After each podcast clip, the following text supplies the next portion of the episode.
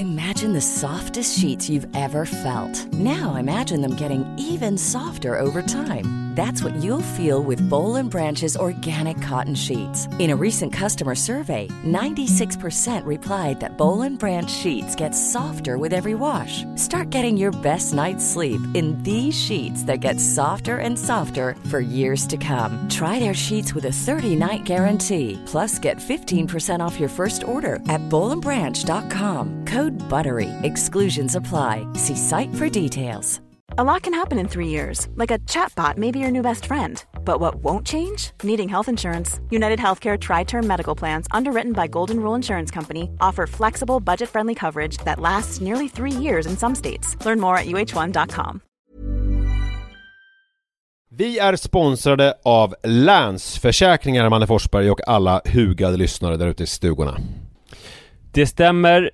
Jag har lovat mig själv och brutit mot löftet många gånger att strunta i att falla till föga för så här helt meningslös konsumtion som mina barn ivrigt uppmuntrar mig till. Mm. Förr i tiden så var det liksom i butiken, det här som var framme vid kassalinjen, någon typ serietidning som var helt onödig och som de trodde att de var intresserade av men var för små för att bry sig om sen eller någon liksom eh, plastleksak eller och nu är det kanske liksom swish till någon mascara fast de har 30 stycken redan som ligger i drivor på badrumsgolvet. Och jag har räknat på det, att om jag har bränt 1000 kronor sen barnet föddes på den här meningslösa konsumtionen i månaden, Mm. så hade jag kunnat spara ungefär 100 000 kronor var till Iris och Rut. Ja, otroligt. Alltså det hade ju varit sköna pengar för dem att ha. Ja, det är mycket i livet som förändras oavsett vad man liksom säger till sig själv eller inte. Och eh, då finns eh, läsförsäkringar där eh, som trygghet. Jag vill tacka Länsförsäkringar för det här, eller vi vill göra det. Och så vill jag också säga att ni inte får glömma att Länsförsäkringars bank kan hjälpa dig med både lån och sparande. Tack så mycket Länsförsäkringar. Klapp!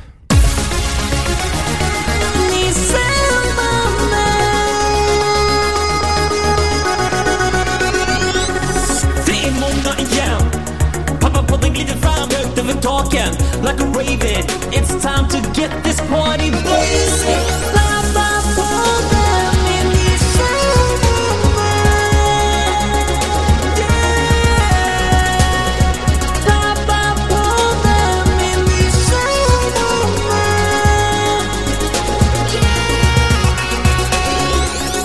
Hallå och varmt välkomna ska ni vara till Pappapodden. Eh, vi skriver avsnitt nummer 311 och eh, vi, eh, ja alltså det har varit så mycket den här veckan så att vi befinner oss ju helt plötsligt inte med varandra utan vi sitter här. Jag sitter hemma hos mig och du sitter hemma hos dig. Det är korrekt. Ja. Jätteskönt att ligga, halvligga i en soffa. Det är precis vad jag gör Bra också. ljuddämpning i den också. Jag har tänkt på en grej som, alltså förra veckan då när jag pratade om Du vet det här att jag hade kommit på att anledningen till att jag tycker att killar inte är lika attraktiva som tjejer är för att jag är heterosexuell Det var ju Mm. någonting som du hade påtalat eh, och som jag, när du sa det Alltså jag fattade det inte riktigt eller jag, liksom, men sen så tog det ett tag och så sjönk det in Mm. Och det Jag känns ska säga det innan du går vidare att det var, man kan kalla det för det sexiga avsnittet, 310, för att jag blev så jävla attraherad av dig som människa när du omprövade en massa sanningar och sådär. för att jag kom fram till Plus att du tog till dig min visdom Exakt, det var det jag tänkte. Omprövade massa sanningar och gjorde om dem till dina sanningar. Ja, äh, nej men, ja, men jag tänkte på det för att eh, det är en annan grej nu som har hänt. Alltså, du, du märkte det igår när vi spelade in utvecklingssamtalet, som ni inte får missa, läggs upp på torsdagar. Det är jag, Mm. eh, Ann Söderlund och det är Manne Forsberg och det är Paula Rosas där vi då löser, försöker i alla fall lösa olika relationsdilemman. Eh, på torsdagar släpps det, än så länge i våran feed, snart kommer det väl hända lite grejer där och släppas någon annanstans. I vår feed innebär ju så här att eh, man kan ju söka på pappapodden och när man söker på pappapodden så hittar man då också utvecklingssamtalet. Ja. Men den gängse ordningen i framtiden ska ju vara att man söker på utvecklingssamtalet och då kommer man till ett helt eget ställe där det bara finns utvecklingssamtalet liksom. Men så än så länge, Så om, kommer det bli sen. om du vet mer att du har en kompis som avskyr eh, Pappapodden överallt annat på Mm. jorden Men ändå vill lyssna på utvecklingssamtalet Så kan du säga att de Sök på Pappapodden eh, Så kan du skippa avsnittet med oss och så kan du lyssna på utvecklingssamtalet där Än så länge Ja, man kan väl säga så här att det som är bra just nu, det är att alla pappapoddslyssnare får ju på ett enkelt sätt, de hittar utvecklingssamtalet. Det som är negativt kanske för pappapods- för pappapoddslyssnare ändå, är att det verkar då som att utvecklingssamtal, det ser ut som att utvecklingssamtalet och pappapodden hör ihop, eller att det är två jämna, jämna storheter på något vis. Men det är ju två helt olika saker som egentligen ska hållas åtskilda. Dock så är det så att om man gillar pappapodden så gillar man säkert också utvecklingssamtalet. Man kan väl, det var ju så här, vi var så jävla sugna på att dra igång det där så att vi, och eftersom vi inte visste riktigt hur man gör med så RSS så bara, vi slänger upp det i våran feed tills någon berättar för oss hur man gör på ett annat sätt. Och nu känns det som Ja. att vi har börjat hitta lite folk som kan hjälpa oss hur, man, hur man kan göra på annat sätt, så att snart, snart kommer det där lösa sig av sig själv. Ja. Ja, ja, men i alla fall, det, då, då igår var ju min äldsta son, Manne var ju med då, när vi Mm. spelade in. Eh, och då, jag vet inte om du minns det, men han, i vanlig ordning så sa ju han att han ville att vi skulle eh, pusha för hans YouTube-kanal. När vi Men spelade det in. tänkte jag inte på. Jag eh, lade nog inte märke till det, nej. Ja, men eh, det, det, det ville han i alla fall, att, vi, att man ska så här, gå in och prenumerera på hans YouTube-kanal. Och jag har ju... Ja, men det är bra att nu fick han ju en push gratis här istället. Ja, ja fast det, ja, precis, det här, det här, och det, det här är inte jag som försöker typ eh, på något sån här liksom eh, skohornsaktigt sätt eh, tvinga in utan jag kommer vara helt öppen med att jag nu vill pusha för att folk ska gå in, Mm. gå in och följa, eh, kolla på hans YouTube-kanal eh, och det eh, och det, anledningen till att jag tar upp det här i anslutning till det vi pratade om förra veckan, det här med att jag tycker att det här som att killar är eh, inte lika sexiga som tjejer och sådär. Det är ju för Mm. att det här var ju någonting som vi diskuterade redan i somras, där du gjorde reklam för, jag vet inte om det var Iris Instagram-konto eller om det var Iris Ja. YouTube-kanal, jag kommer inte ihåg hur det var. Det är men det hennes var- Instagram-konto. Ja, och jag tyckte att nej, nej, nej, nej, men det där är, det där, det där eh, får de sköta själva. Jag, eh, jag kommer inte använda liksom min kanal till att pusha för honom. Och, Nej men sen var det också, det var ju dels liksom det, för att du tyckte så här att det blev en konstig form av nepotism och han skulle klara sig själv. Men, men sen så kom, landade vi att det handlade mycket om att du tyckte inte att han höll tillräckligt hög verkshöjd. Att du tyckte helt enkelt att hans kanal sög. Att han gick omkring på Gotland och bara höll kameran lite på måfå. Du var så här, hallå, struktur, stadig hand, redigering. just det. Du Ja. kan ingenting, unge man. Ja, det är i och för sig sant också. Men, men, men, men en, en orsak var ju också någon sån här att det är ehm, Ja men, jag vet inte, jag, liksom någon sån här lite känsla av eh, Magkänsla av att nej men så där kan man inte göra Som jag inte riktigt Mm. kan förklara för mig själv eh, Och nu har jag ju, nu har det gått eh, drygt halvår och jag har tänkt på det där och så här, men varför, vadå, varför kan jag inte göra det? Vad är liksom, vad är problemet? Alltså vad... Ja, Li hade ju en annan approach. Hon gick ju väl omkring och satte liksom stenciler, alltså reklamblad satte hon upp på olika elskåp på Gotland. Där det stod 'Följ Mannykungen', eller hur? Ja, det gjorde de, det var ju som ett pyssel Hon körde en väldigt analog eh, marknadsföring. Ja, det, det var ju lite med Anette som gjorde och hon var med och hjälpte till men, men hon hade ju inga problem att pusha för honom i, på sitt Instagramkonto och sådana där, i sådana där sammanhang. Men, men det här är väl lite samma som där, alltså att jag har ganska ofta en väldigt tydlig eh, bild av hur saker och ting är initialt. Alltså jag går väl, på, det är någon slags magkänsla som är så här, så här är det. alltså till exempel, ett annat exempel som är en sån här grej som jag kan få lite såna här skamsköljningar av. Det var ju att det första jag gjorde egentligen när jag, eh, eh, jag fick mitt första programledarjobb i TV. Eh, det var ju att jag skaffade hemligt nummer. Ja. Vilket ju är så jävla töntigt. Alltså, för att jag... Nej men jag tänkte att nu är jag kändis, nu vill jag ha hemligt nummer. Jag, alltså jag vill inte hålla på med mitt privatliv, jag vill inte blanda ihop det med min... och så här, nu när jag tänker Och på du det... slutade åka tunnelbana också ju. Ja, jag tyckte det var jobbigt att åka tunnelbana. Jag, Mm. jag, jag kunde inte sluta för så mycket pengar hade jag inte. Eh, men det var ju också så här att jag tyckte det var jobbigt också med, det kommer jag ihåg när jag och Per Lernström var på en, eh, på, eh, jag fan om det var Diesel som hade, det fattar man ju länge sedan det var, när man var på event som arrangerades av Diesel. Eh, och det kom fram någon och bara, åh jag gillar någon, någon tonårskille, så det var då när jag hade mitt MTV-program. Och jag blev så här tyst och konstig och bara, "Eh", och Per bara, vad fan håller du på med efteråt? Jag bara, "Ah, jag tycker det är så jobbigt med folk, när folk kommer fram. alltså, vilket... ja men så här, ja men gud, nu blev det ju något annat här. Nu blev det något bara att jag berättar om olika, det- olika pinsamma det är grejer med mig själv. jättekul. Ja, Ja. men alltså, nu är det ju så här, äh, alltså, ja, ja det, det känns ju väldigt märkligt att man skulle ha eh, hemligt telefonnummer och försöka, ja, hur som helst. Och, och det här då, men det var en väldigt tydlig grej jag hade, egentligen helt sådär, det var som att jag hade en färdigformulerad åsikt om någonting som jag överhuvudtaget inte hade någon erfarenhet av och inte heller visste någonting om. Men redan när jag kom in i det så var det så här, så här vill jag ha det, så ska det Mm. vara! Det är så här man gör om man, är, om man blir tv-kändis Ja, ja, exakt. i unga år. Och, och det var ju samma sak då, det är så här man gör när en son har en YouTube-kanal. Mm. Eh, att det, då gör man, då gör man så här.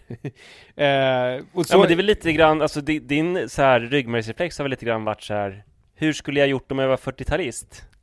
ja, Då skulle jag säkert skaffat hemligt nummer när jag började på Rapport. ja, alltså du, du är så jävla, du är så jävla on point där ju. För så är det verkligen. Alltså jag hade ju en sån här, när jag läste filosofi, där jag pratade om i podden eh, alldeles för många gånger, för att det nästan blir som att jag koketterar med det.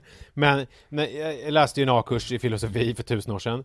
Och då det här, eh, inom eh, den grekiska filosofin så pratar man om det här visdomsbegreppet.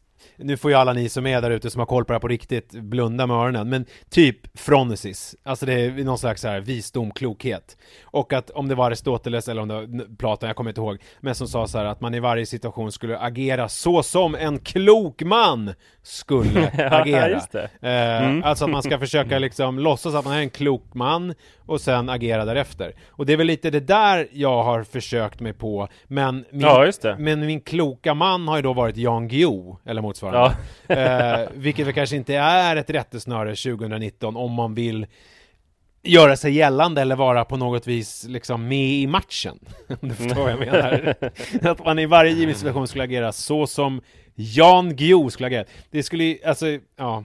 Han, han har ju till exempel det här att han inte har någon mobiltelefon, vilket han Ja, koketterar med. Va? Man Går kan köra runt, med skrivmaskin, Ja. facit privat. så Ja.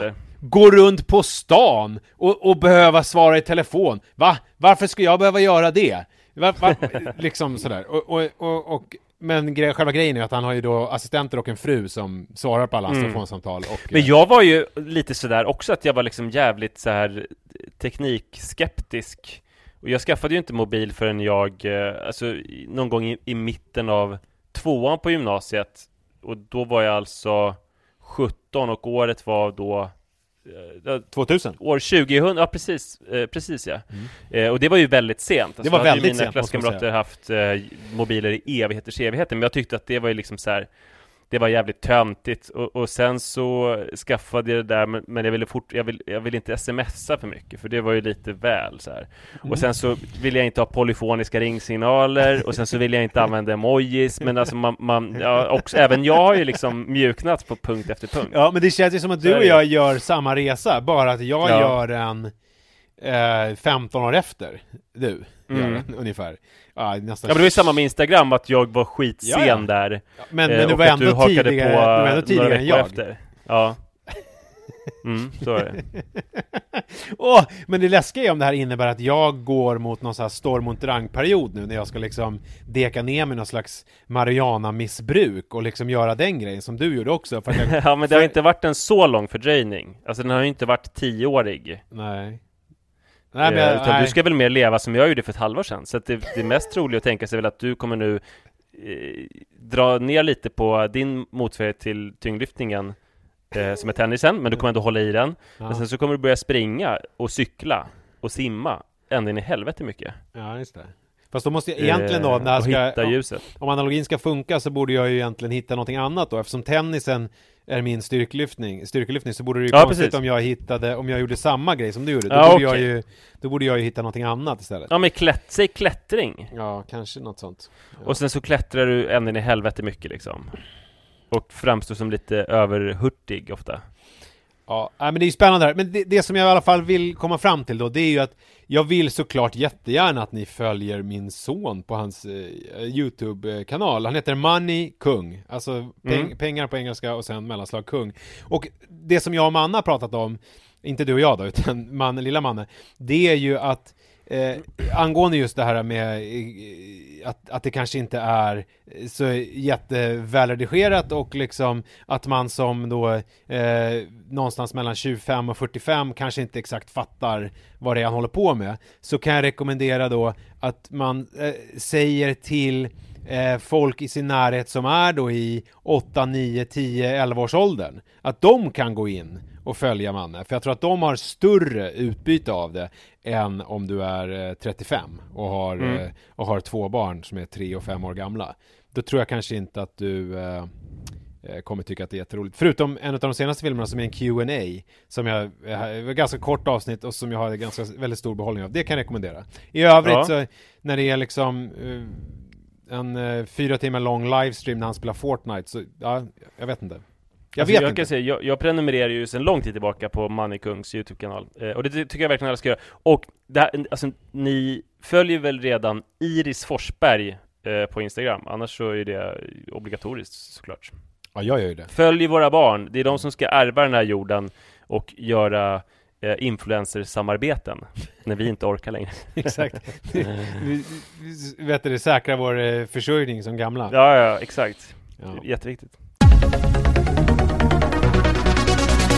Apropå att vi inte kommer orka hur länge som helst Så framstår det som allt mer tydligt och klart att mitt drömliv är att, alltså livet som en aktiv pensionär Mm. Jag kan överhuvudtaget inte tänka mig något härligare Alltså en aktiv pensionär, de gör ju sådana saker som att de eh, De åker långfärdsskridskor, de promenerar eh, Och de kanske åker till, de kanske vandrar eh, På Kilimanjaro eller något sånt där. Mm. eh, Och de fjällvandrar också så här. Eh, och sen har de, de läser rätt mycket böcker och så. De kanske har såna här gångstavar. Och de har alltid eh, eh, broddar på skorna vintertid. Eller så har de eh, till och med icebug-kängor Allt det här tycker jag om. Och alltså, Jag deras- tycker så otroligt mycket om det. Och deras liv osar av sex. Ja, det, alltså aktiva pensionärer de knullar ju något eh, vanvettigt mycket tror jag Ja, jo men jag, jag hörde, när du sa broddar, då kände jag så här, det här, det här nu, blir, nu blir det åka av. Ja, Nu kommer, jag, nu kommer jag ha lite halvbång i resten av samtalet kände jag då. Ja, jag, jag, förstår, jag förstår det väldigt, väldigt väl. Eh, och den här veckan kan man säga så här att jag har, utan att det har varit någon medveten strategi eller något uttänkt, så har jag väl typ levt som en aktiv pensionär. Ja. Eh, och det började väl i, ja, dels så i helgen så var jag ute på en långfärdsskridskotur med min klubb SSSK. Det var en sån här repetitionstur. Jag har ju bara förra säsongen så han, jag, jag, jag hann bli medlem, men jag hann bara vara på någonting som kallas för välkommen tur. När man får liksom sitt, eh, om man klarar den turen och det är lite olika isgenomgångar och sånt där, då blir man liksom godkänd och man blir medlem. Sen hann jag inte med någon mer tur. Så nu är jag väldigt osäker, åkte på en repetitionskur, tur menar jag. Eh, och sen i onsdags, alltså i förrgår, så var jag på en riktig tur. Alltså för medlemmar, som Ja. inte var en repetitionstur eller välkommen-tur eller någonting. Utan, och då, då hade de alltså chartrat bussar och man åkte från telefonplan utanför Stockholm, nä, väldigt nära Hägerstensåsen, till Nykvarn. Där man skulle åka skridskor på sjön Yngen. Mhm. Och du, alltså, det var ju en heldagsaktivitet så att de flest, de som var med var ju, det var ju dominerades av aktiva pensionärer. Så fanns det väl några enstaka liksom frilansare, folk i yngre åldrar, men jag åkte också i en ganska långsam åkgrupp. Ja. Det säger också någonting att i den långsammaste åkgruppen så åkte vi fem mil. ja, just det. Och då var det liksom 75-åringar och sånt där. Ja. Eh, men i, i den långsamma åkgruppen så det, det var ju verkligen total dominans av aktiva pensionärer. Eh, och de såg så jävla glada ut. Alltså du anar inte. Ja, men tänk dig själv, man har liksom De är ju födda på 40-talet. Ja. De har haft eh, total räkmacka. Mm. Eh, allting som de gjorde var liksom jätteduktigt. Att de Ja. skaffade en universitetsutbildning var fantastiskt. Och så fick de något bra jobb. Och så kunde de köpa en billig bostad. Och så fick de barn och karriären tickade på. De behövde inte jobba så jävla mycket. Det var bara i princip att visa sig på jobbet så tyckte alla de var jättebra. Och Eh, eh, barnuppfostran var inte så jävla svårt heller. Nej! Det fanns ju, på den tiden la de inte lösgodis precis vid kassorna. Nej. eh, Och serietidningar och sånt. Och, Och då- kunde, och det fanns ju inga skärmar så de kunde bara gå in på ditt rum utan mat. Exakt. Eh, eh, Kom, kom tillbaks när du är glad. Och då, när barnet då satt på rummet så började de inte surfa porr, utan då satt de och Fast de fantiserade. runkade till olika fantasier Ja, eller de satt, jag tänker på Vildingarna till Vildingarnas land. Ja just de det satt och fantiserade upp en värld med mm. monster och sen så kom de tillbaks till sitt rum och där stod det då lite kvällsmat som de åt. och, och, och om det var så att någon av de här 40-talisterna började jobba kanske på Rapport eller liknande eh, Då skaffade de hemligt nummer Så Det är Direkt! liksom inga problem. Det var inga problem med stalkers eller något sånt där Nej, utan, Eh, Då höll de sig lite på sin kant. Ja, och sen så gick de i pension då och sen så eh, levde de jätteaktivt liv och åkte fem mil långfärdsskridskor en onsdag. Ja. Så de var ju liksom fullkomligt De sprudlade av lugn och lycka kan man säga. Jag åkte med en tjej som var i min ålder eh, Vill jag säga, Eh, och hon var 30 år Ja. alltså, Så hon var inte en pensionär då Hon var Eh, hon i- var mellan Och inte riktigt i din ålder heller. Men mer i din ålder Jo, än pensionärerna. Hon var i, i min ålder då, eh, verkligen eh, Och hon var 30 år Hon var mellan två jobb, det var därför hon kunde göra det här Och vi enades om eh, i våra samtal med varandra, vi höll ju oss till varandra eh, Eftersom vi var prick exakt jämnåriga Men, men jag måste bara passa. Eh, är, det, alltså, eh, är det här den stora skillnaden mellan dig och mig? Att, för jag skulle ha väldigt svårt att säga eh, om en tjej 30, som var 30 att hon var i min ålder. Ja, I jämförelse med pensionärerna, typ om vi, om vi har en 30-årig eh, person och sen så har vi Jan Guillou, då skulle jag säga att jag är mer i samma ålder som den 30-åriga personen än Jan Guillou. Men i övrigt så känns det som att vi inte är i samma ålder. nej men du är ju nästan 40 Det är ju en skillnad Ja, alltså men det är konstigt att de här tre åren som är mellan dig och mig är ju... Ja, Ja. det är för jävligt. Det är lika stor skillnad mellan dig och mig som det är, fick jag lära mig senaste snedtänkt, som det var mellan eh, Cornelis Vreeswijk och Olle Adolfsson. Ja du ser, det känns ju som en rätt st- Olle Adolfsson var ju väldigt eh, gammal i jämförelse liksom Eller hur? En annan generation Ja. tycker man. Eh, nej, men jag skojade ju. Hon var ju inte min ålder, utan hon var ju eh, betydligt yngre och hade inte barn och så här, vilket understryker skillnaden. Men trots det så var det ändå så att vi, vi skilde ut oss från pensionärsgänget och höll ihop mycket och enades i den här drömmen om eh, livet som aktiv pensionär. Ja. Och hon hade på sistone börjat, för hon var mellan två jobb, hon hade liksom inte gjort klart eh, Ja, det var lite komplicerat eh, hur hon skulle lämna det gamla jobbet så här. Eh, men det gjorde att hon hade haft tid nu att pröva på den aktiva pensionärstillvaron. Och det var liksom det bästa tiden i hennes liv. Hon hade liksom klättrat och åkt längdskidor och läst böcker och allt möjligt. Och man kan säga att livet som aktiv pensionär, det påminner väldigt mycket om livet som elitidrottare. Ja. Eh, alltså som eh, till exempel längdskidåkare. Enda skillnaden är då att som aktiv pensionär så slipper man laktattester. Så när man är ute då och åker långfärdsskridskor så är det inte någon som håller på att sticka en i tummen hela tiden och kolla eh, eh, laktatvärdena. Och det är ju jätteskönt att slippa såklart. du skulle ju vilja det. Att du hade med dig någon Adam Stenman-person som kollade, kollade dina blodvärden. Men så en annan skillnad också med eh, om, man, om man är aktiv pensionär istället för elit längdskidåkare är att man läser mer böcker också som aktiv pensionär. Ja. För det är liksom lika viktigt. Det är ganska viktigt att hålla sig ajour liksom och att eh, läsa böcker.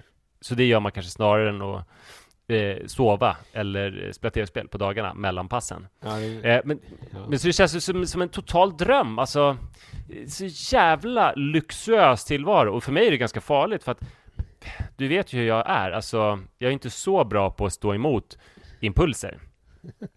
Eh, så att i morse så kör med den pensionärsimpulsen. Ja, exakt. Alltså, för att jag blev ju väldigt ledsen sen på kvällen för att det började snöa i onsdags kväll ganska mycket och de här fina isarna som hade varit eh, om intet gjordes.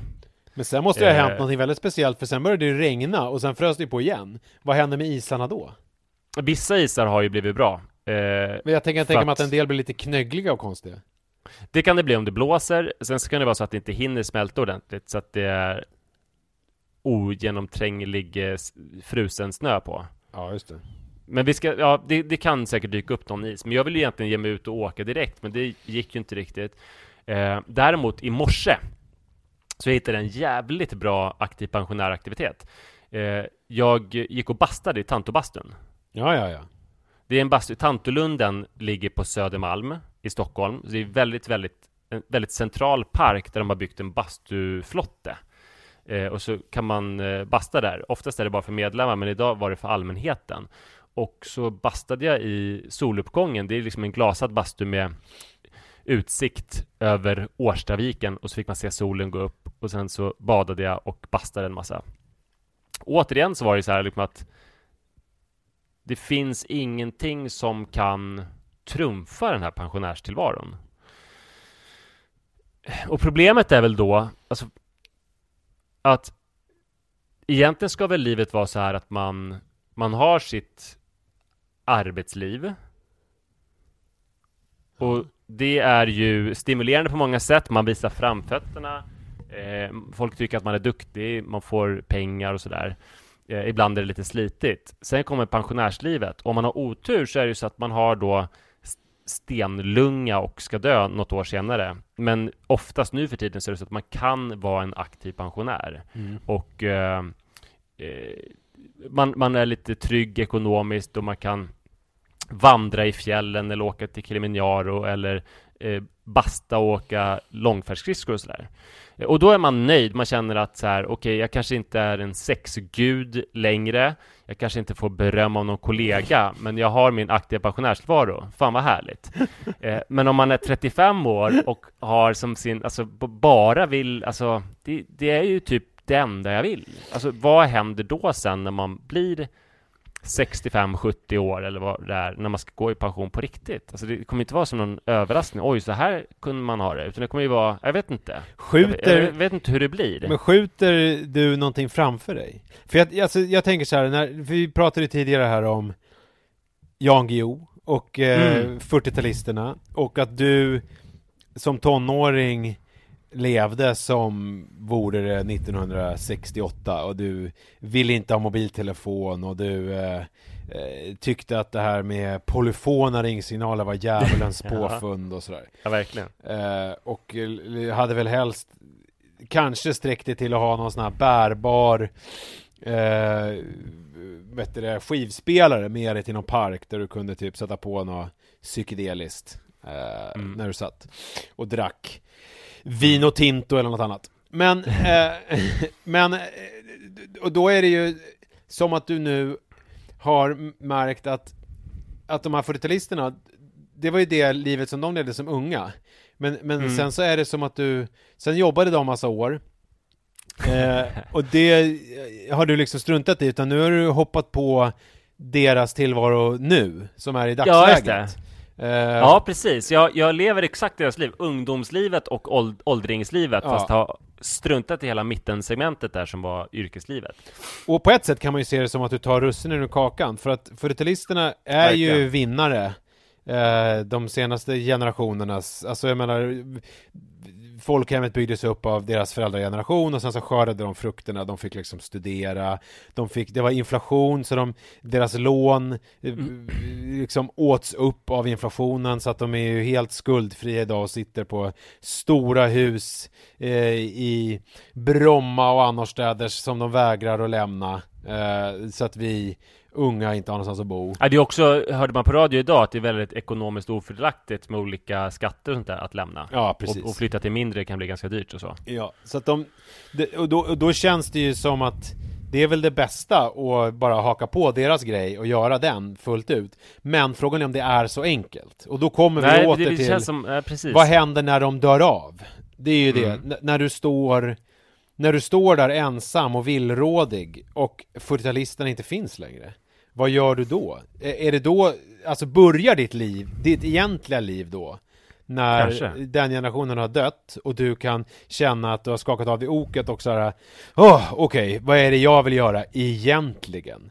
Men man kanske ska säga det också att jag har ju levt som, alltså det finns ju 40-talister som är väldigt ambitiösa Som till exempel Jan Guillou som har nämnts, han sitter ju och skriver hela nätterna Ja. Eller som min pappa för den delen, som är född 45 och nu sitter och skriver en bok ja. eh, Jag lever ju som en icke-ambitiös eh, 40-talist Som kanske bara fick ett jobb på något statligt verk och Ja. satt där och liksom Ingenjör, så hårt, typ. men Ja, Som, som det en, tickade på ja. S- Som en... Som En, en, en lat, en lat 40-talist. ja, jag men duktig. Jag tänker mig, du jobbade på Televerket. Mm. Som någon slags ingenjör. Det var ju inte jättesorgligt att gå i pension och åka långfärdsskridskor istället. Nej, det är ingen tragedi direkt. När du gick i pension då var det liksom nötter och något mousserande och du fladdrade glatt med fötterna på din resa ut i livet. Det, det kanske till och med att jag fick eh, så här eh, långfärdsskridsko-pikar, eh, ispikar eh, av mina kollegor Ja. som en avtackningspresent. Så kan det verkligen ha varit. Men det är ju spännande. Har du själv någon tanke kring vad, vad som kommer hända när du faktiskt blir pensionär eh, åldersmässigt på riktigt liksom? Alltså, För ditt liv är ju ändå ganska föränderligt. Alltså, det kan ju, Mm. även om man, alltså det, det kan ju hända, det kan hända ganska mycket tänker jag. Det är ändå 30, ja, det, det är 30 år kvar. Det är rätt mycket kvar tills du liksom når pensionsåldern. det finns ju en risk att mitt pensionärsliv är nu. Och att när jag blir gammal, då eftersom jag liksom inte visade framfötterna tillräckligt i yrkeslivet som 30, 40, 50 någonting, så blir jag tvungen att jobba stenhårt på ålderns höst. Du kan inte skörda frukterna då, utan då måste du liksom Då kanske jag får vara liksom gammal och, och hungrig, kan man säga, i motsatsen till ung och hungrig. Att jag får liksom så här kanske försöka hitta någon praktikplats och visa framfötterna och få in en fot på arbetsmarknaden. Men å andra sidan så tror jag ändå att du gör rätt, för att om man tänker på hur samhället utvecklas så kommer det väl vara så när vi går i pension, att pension är avskaffat och vi måste jobba tills vi dör. Så att det kommer, vi kommer leva som de här som byggde upp eh, folkhemmet, alltså vi kommer dö eh, strax efter att vi gått i pension, bara att hela den pensionsåldern är så förskjuten. Så att vi kommer Just behöva det. jobba tills vi är 86. Och Så aktiv får- pensionär finns inte, utan det finns då aktiv åldring som är som alla, att man jobbar och Ja. Har praktikplatser och en del av prekariatet och sådär. Och Ja. sen så, så går man i pension för att man, eh, eller man tvingas väl sluta jobba för att man håller på att dö av Ja. sin stenlunga. Ja. Eller reumatism eller så. Eh, Ja, så dör man två år senare, utfattig. Och då kan jag vara glad när jag ligger där och känner att fan, jag, jag var det här som kallades, som fanns en gång i tiden som heter aktiv pensionär. ja. Jag fick Jag några åkte år. långfärdsskridskor. Mm. Eh, Ja, eh, nu är jag ganska glad över att, ja, när jag tänker på det då så känns det ju rätt. Så passa att, på och kanske, njut. kanske, ja precis, det är kanske är någonting som vi ska uppmuntra eh, våra lyssnare att eh, göra. Ge, ge er ut i aktiv pensionärslivet och ta för er av den dignande buffén som vi 40-talister har framför oss. Men då kanske också vi tvingar de här fertilisterna tillbaks eh, på arbetsplatserna. Om vi liksom vägrar Vägrar att Ja, sponsra det. deras aktiva pensionärsliv genom att hålla upp, hålla uppe det här samhället. Ja, faktiskt. Ja, Spännande tid. mm, verkligen. Flexibility is great. That's why there's yoga. Flexibility for your insurance coverage is great too. That's why there's United Healthcare Insurance Plans. Underwritten by Golden Rule Insurance Company, United Healthcare Insurance Plans offer flexible, budget friendly coverage for medical, vision, dental, and more. One of these plans may be right for you if you're, say, between jobs, coming off your parents' plan, turning a side hustle into a full hustle, or even missed open enrollment. Want more flexibility? Find out more about United Healthcare Insurance Plans at uh1.com. Imagine the softest sheets you've ever felt. Now imagine them getting even softer over time. That's what you'll feel with Bowl and Branch's organic cotton sheets. In a recent customer survey, 96% replied that Bowl and Branch sheets get softer with every wash. Start getting your best night's sleep in these sheets that get softer and softer for years to come. Try their sheets with a 30-night guarantee. Plus, get 15% off your first order at bowlandbranch.com. Code BUTTERY. Exclusions apply. See site for details.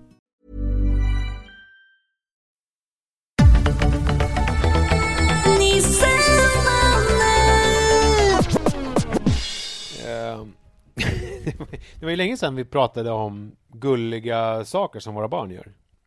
Ja, vet du, jag tänkte på det häromdagen att man, man känner inte Jojo tillräckligt bra. Nej.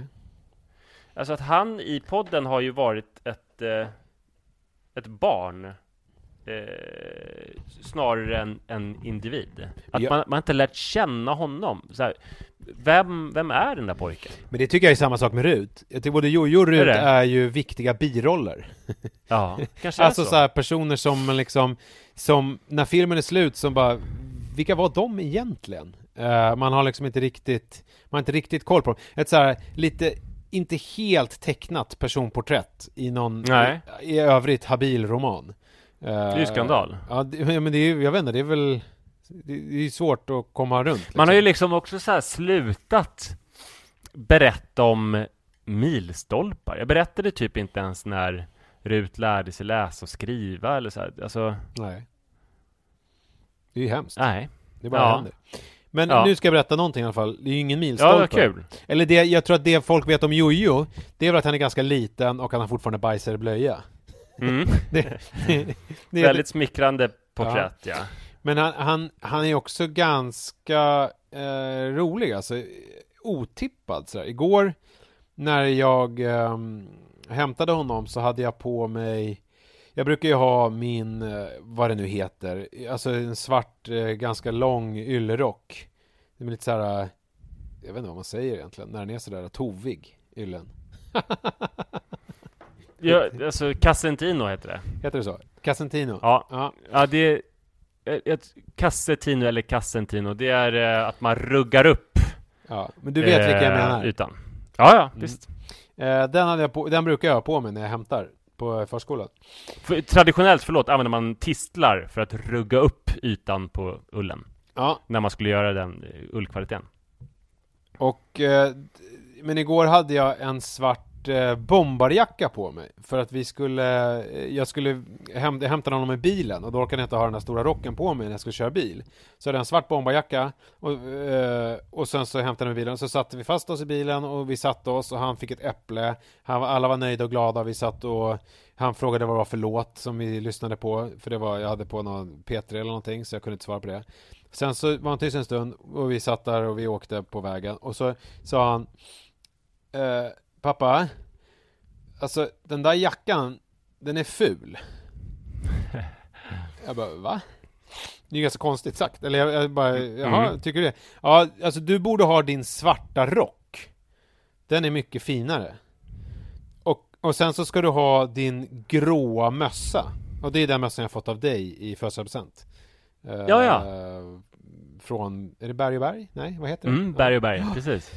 Eh, och det, det är intressant för den gråa mössan har ju jag eh, Visst, har- jag har den verkligen Men jag, jag har sällan mössa när jag går För jag tycker det är så jobbigt, jag har ju oftast knut Och då eftersom jag bara ska gå till förskolan Det tar typ några minuter att gå dit Så tycker jag att det är för jobbigt Att hålla på och dra Det ser alldeles för konstigt ut att ha mössan på knuten För det blir som att man har en Ett tält på huvudet Uh, Och jag hinner inte bli så kall så jag tycker det är värt att Man skulle ju ha hästsvanshål. Det finns på en del mössor. Ja, men det är ju inte så snyggt att ha ett hästvanshål uppe på, utan det jag brukar göra är ju när jag ska ha Det mössa... var två hål. Ja. Eh, Det är ju att jag släpper ut håret och sätter på mössan, alternativt gör en hästsvans så att jag kan ha mössan ovanpå så sticker hästsvansen ut ner till i underkant. Men, Mm. eh, ja, det tyckte han i alla fall, tyckte jag var väldigt intressant. Att han liksom dels vet vad jag har för kläder på mig och att han har åsikter om det. Det kändes Ja. liksom, va? Vem är det här? Vad är det här för människa? Eh, Det är ju härligt i motsats till Manne som vill att du ska vara så lite uppklädd som möjligt alltid. Ja, just det. Och det har han väl alltid tyckt. Varför har, de där, vara... varför har de där skorna, som man brukar säga när jag har mina Crooked Jones eh, Mm. Brogues? Exakt. Eh, och, men sen när vi eh, eh, kom hem och satt och åt middag, jag och, och Li och Manna hade väl i och för sig redan hunnit springa från bordet, men eh, då satt vi och åt eh, lax och potatis.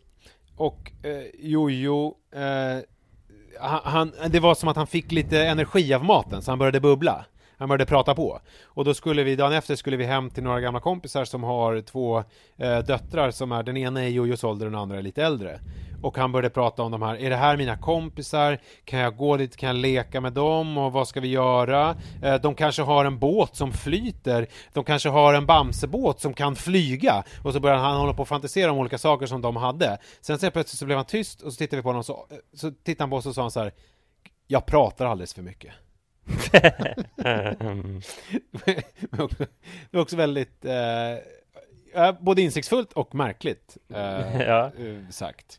Där hoppas man att det inte är något tidigt trauma som ligger bakom, att det är någon förskolepersonal som har sagt Nu håller du käften och låter maten tystna i mun, ungjävel! Ja, nej, nej, han bara, jag jag menar, pratar alldeles för mycket. kan, det kan ju inte komma bara immanent inifrån honom. Det måste ju vara, och det, jag menar, det här kan jag säga att mycket har jag gjort, men jag har fan aldrig sagt till Jojo att han pratar för mycket, att han ska hålla tyst. Det, alltså, det har jag inte gjort. Så att det här, någonstans kommer det här ifrån. Det är ju någonting. Det är ju någonting. Eller det var som att han, du vet, han också blev lite självmedveten. Tyckte att det var nästan var lite pinsamt. Här sitter jag och bara fantiserar om de här jävla människorna som jag knappt har träffat och de kanske inte alls har de här grejerna. Gud, jag har ingen aning liksom.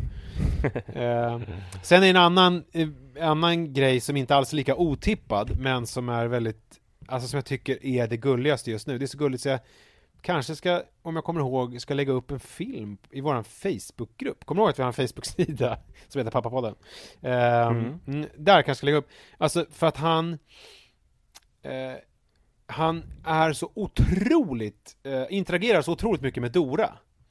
Eh, och det har kanske dina barn gjort tidigare, Ja, verkligen. På Dora. Men alltså, Manne, han gjorde ju aldrig det. Han tittade lite avmätt när de säger så här: Säg ryggsäck! Säg kartan! Du vet allt det här som de håller på med. Eh, men han, det där sket han ju fullständigt i. Men Jojo är ju som att han är med i. Han bara Ryggsäck! Ryggsäck! Kartan! Kartan! Alltså han, det är verkligen, ja det är Med den där spruckna rösten då? Ja men lite. Till sl- och, sen så, och sen har han också utvecklat någon slags hatkärlek till relation till Dora. För att han kan helt plötsligt, han kan pressa typ tre fyra avsnitt och sitta och skrika efter kartan och ryggsäck. Sen, sen bara Stäng av! Stäng av Dora, jag tycker hon är ful och dum! Stäng av henne! Ja, som att det blir liksom Ja, det blir väl för mycket. intensivt. Ja. Men det är ju väldigt härligt att eh, Mm. se Ja, men exakt så där var mina barn också. Ja. De satt och, och verkligen pratade med Dora och var super med. För det här, jag har ju alltid tänkt att så här, vad är det här för skämt? Alltså tror de att några barn köper det här? Eftersom Manne tittade på det med tom blick och bara Alltså verkligen inte överhuvudtaget gjorde en antydan till att svara på Dora när hon försökte få kontakt med honom. Så att... eh, Men Rut och jag var faktiskt på Titutteatern, du vet på Lundagatan. Ja, Eh, där ju eh, produktionsbolaget Munk låg en gång i tiden. ja, eh, Där du och jag tog våra första stapplande steg i relationen. Jag kan, Där ligger att, eh, jag kan säga att de ligger där indirekt fortfarande för att SMT, som Munk delade lokaler med, har ju kvar Ja. eh, sina lokaler på Lundagatan och de är så vitt jag vet uppköpta av Munk. Okej, Ja, det var som fan. Ja. Nej, men vi var på Titutteatern och då var det ju den här grejen, alltså det, det är någonting som jag har försakat rätt mycket, alltså så här, ta barn på teater. ja det har du skrivit i någon lista där med hur dålig du är eller någonting. Kanske jag har gjort. Mm. Eh, och, men, men då gjorde jag det och det var ju en jävligt speciell upplevelse just för att det var kanske 60 barn i åldern 2 till 6 som då skrek olika saker. Ja. Alltså det var ju då Jojo, titta på Dora gånger ja, 60, 50, 60 så här. Så det var ju jävligt hög ljudnivå. Sen så blev det pinsamt för en del barn för att då, då kom morgonrävarna, för det var lilla syster kanin. Mm. Och så sa morgonräven så här, var, var är lilla syster kanin någonstans? Eh, och då var det några barn som röjde henne. Hon är där borta! Där! Och sen så föräldrarna var så här besvärade, du kan inte berätta för... För då var liksom föräldrarna så pass indragna i det också så att det var så här, du kan inte berätta för morgonräven var lilla syster kanin är! Men hur Kommer ond- käka upp henne! Hur ond var räven där? Använde han den här eh, informationen och käkade upp eh, kaninen? Nej, nej, nej, nej. Men Morgonräven var, det var ju bara att skådespelaren var snäll. För att Morgonräven hade ju verkligen velat äta upp Lilla Syster Kanin. Men så skådespelaren då låtsades att han eller hon inte hörde? Att han inte hörde det. Ja, Jaha. precis. Ja, det, det hade varit roligare om, om han... Tyvärr, nu är det slut, för nu finns det ingen Lilla Syster Kanin mer. Och det var ditt fel, och ditt fel, och ditt fel. Eh, Det här är ett test eh, som eh, vi gör för att vi inte ska vara med om andra världskriget en gång till. Vi vill inte ha någon mer Adolf Hitler. Så ni får följa med här bak där vi ska ta en dusch. Det enda vi tar med oss är duschen. ja, precis. Gud, Nej men så jag vet eh, att man kan engageras får man starkt. skämta sådär? Ja, ja, det tror jag. Ja, jag tror det också. What would young you do? Sätta sig och skriva på sin facit privat. Mm. Eller, har du hört det i Fördomspodden när han ska uttala Beyoncé? Beyoncé. Beyoncé. Beyoncé. Hade du något mer om Joel eller? Hade jag något mer på Joel? Nej, inte i nuläget. Nej, men så att Jag- det är gulligt ändå. Eh, kul. Sjukt gulligt och det är kul att lära känna honom lite bättre. Jag har någonting på det ständiga ämnet eh, konflikträdsla. Ah. Eh, det var i tisdag som jag var på i omklädningsrummet när när Rut hade, Rut hade gympa då och sitter jag i omklädningsrummet hon hade precis gått in och så satt jag kvar. Det är ju så här, en del föräldrar går in och är med på gympan och tittar på. Jag har valt att inte vara det utan att sitta i omklädningsrummet istället. Är inte det in en- lättare? en- Är inte det lättare att vara, för att det känns som att om man går in, då blir man indragen på ett sätt som man kanske inte borde vara egentligen. Precis, och jag tänker att det är nog det som tränarna helst vill, att man ska vara i omklädningsrummet. Och Ja. jag vet också att det är bättre för Rut att jag inte är med, för att annars så söker hon min uppmärksamhet på ett sätt som inte är gynnsamt för gympautövandet. Mm. Eh, men sen så kom det, och Rut och jag, när vi hade kommit in där i, i eh, omklädningsrummet så hade vi bara slängt, liksom sparkat av oss skorna i princip i högen av andra skor. Mm. Så kom det in någon pappa eh, med sina barn eh, som tittade på mig och sa så här. Alltså, du kan ju inte ställa skor, du kan ju inte bara kasta av dig skorna sådär när det är så här många människor här. Alltså, förstår du? Det kommer bli helt omöjligt för folk att hitta sina skor. Så där gör man bara inte. Ställ skorna i ordning, snyggt. Eh, och jag bara, oj, oh, förlåt, jag, jag ska ställa dem till rätta. Men så visade det sig att han pratade med sin dotter. Såklart. Jag tror att han var lite skelögd eller så här, för Ja. det var verkligen som att han tittade på mig. Sen hade han så pass många barn med, han hade tre barn med sig, så jag var inte medveten om att det fanns ett barn precis bakom mig att prata med. Så att det var, fanns liksom, för mig var det så här, det finns ingen annan här som han kan prata med. Eh, Så att, ja, det var väl kanske lite strängt sådär, men vad fan, okej, jag, jag flyttar på skorna. Eh, och han tyckte det var jävligt suspekt då att jag hade, eller konstigt att, att jag hade uppfattat det som att han hade pratat med mig. Så det blev lite pinsamt vadå? för honom han, då. han reagerade inte som att det var pinsamt för honom att, han, att du trodde att uh, uh, utan han tyckte bara att du var konstig.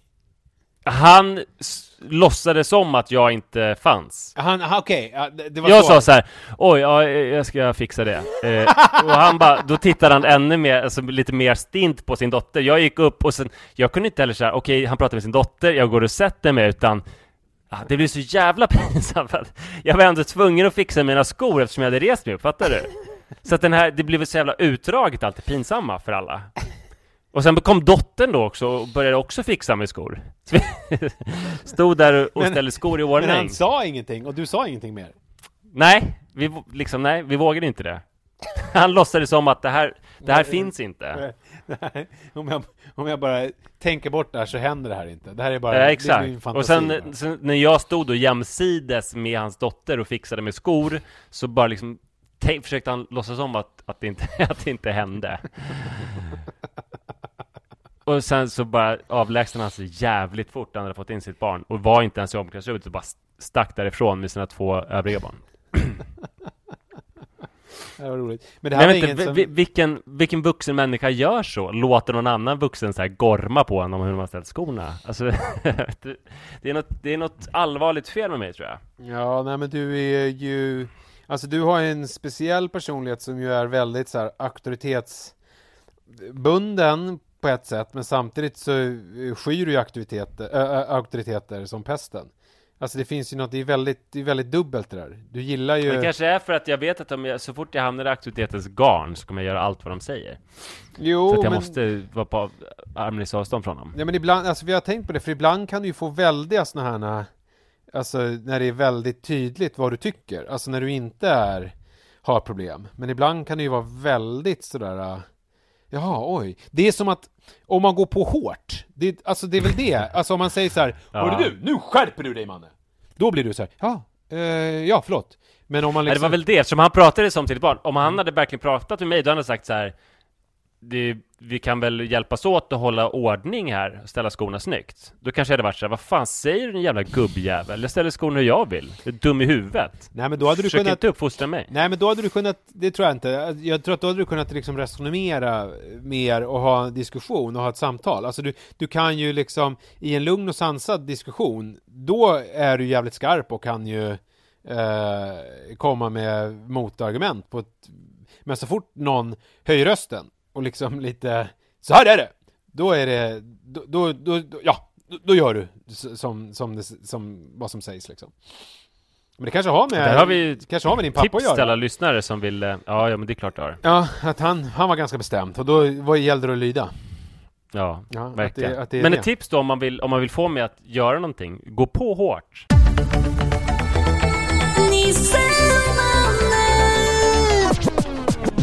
Vad roligt det var att prata med dig, eh, tyckte jag. Och det var jät- jätteroligt att vi hade en sån stor och härlig eh, publik. Om bara en vecka så återkommer vi med ett nytt samtal. Ja. Eh, ja, ä- ännu mer snart blir det för att eh, vi, det kommer ju utvecklingssamtalet också. Just det, det kom ju först. Och använd, om ni kan tänka att använda hashtaggen pappapodden lite mer, så kommer vi ta upp någonting som vi höll på med för typ fyra år sedan, fem år sedan, som var veckans instagrammare. Tycker jag. Ja, det var ju länge sedan. Eh, veckans instagrammare! Just det, veckans instagrammare. Så att, eh, använd hashtaggen pappapodden. Och ha en härlig vecka. Tack Hej så då! mycket, hej då!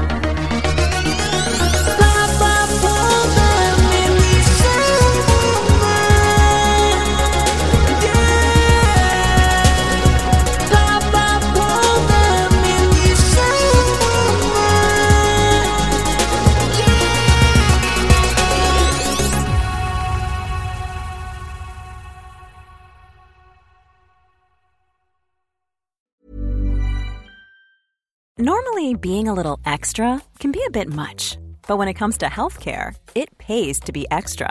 And United Healthcare makes it easy with Health Protector Guard fixed indemnity insurance plans. Underwritten by Golden Rule Insurance Company, they supplement your primary plan, helping you manage out of pocket costs without the usual requirements and restrictions like deductibles and enrollment periods. So when it comes to covering your medical bills, you can feel good about being a little extra. Visit uh1.com to find the Health Protector Guard plan for you. Hey, it's Paige DeSorbo from Giggly Squad. High quality fashion without the price tag. Say hello to Quince. I'm snagging high-end essentials like cozy cashmere sweaters, sleek leather jackets, fine jewelry, and so much more. With Quince being 50 to 80% less than similar brands. And they partner with factories that prioritize safe, ethical, and responsible manufacturing. I love that. Luxury quality within reach. Go to quince.com slash style to get free shipping and 365 day returns on your next order. Quince.com slash style.